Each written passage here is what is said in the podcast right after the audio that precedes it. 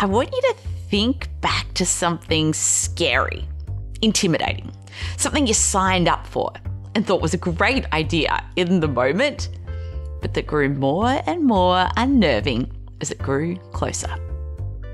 If you asked friends for advice as the big day crept even closer, they probably asked you the classic question What's the worst that could happen? Which generally isn't that helpful and only makes us think about some really bad things that could actually happen. Michelle Poler has a much better question for you to ask when something's scaring you. And I share it in this extract from my new book, Timewise, which is available wherever you buy books. My name is Dr. Amantha Imber. I'm an organizational psychologist and the founder of behavioral science consultancy Inventium, and this is How I Work, a show about how to help you do your best work. Think back to a time when you tried to do something that scared you. Perhaps you had to give a high stakes presentation in front of a big group of people. Maybe you worked up the courage to ask your boss for a pay rise.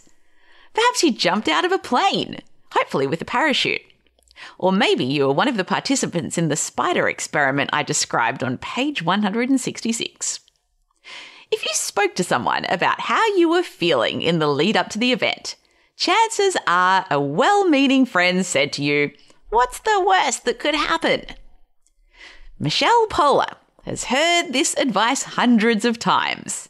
When she was doing her master's in branding back in 2015, she started a project to conquer 100 fears in 100 days. Her master's project turned into a global movement that impacted millions of people and received coverage on NBC's Today Show, Fox News, CBS, and CNN, to name a few.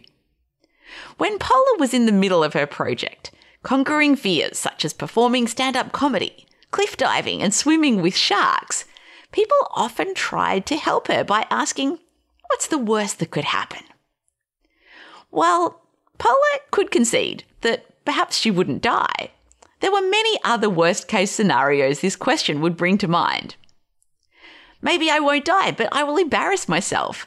I might fail. I might get rejected. I might hurt my ego and my self esteem. There are many things that can go wrong whenever we take a risk, Poler describes.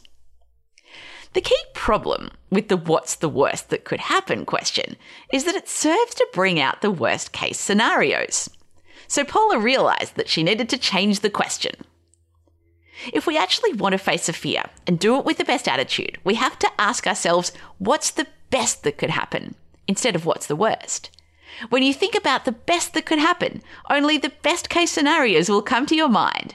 And this reminds you of the real reason why you thought this was a good idea in the first place.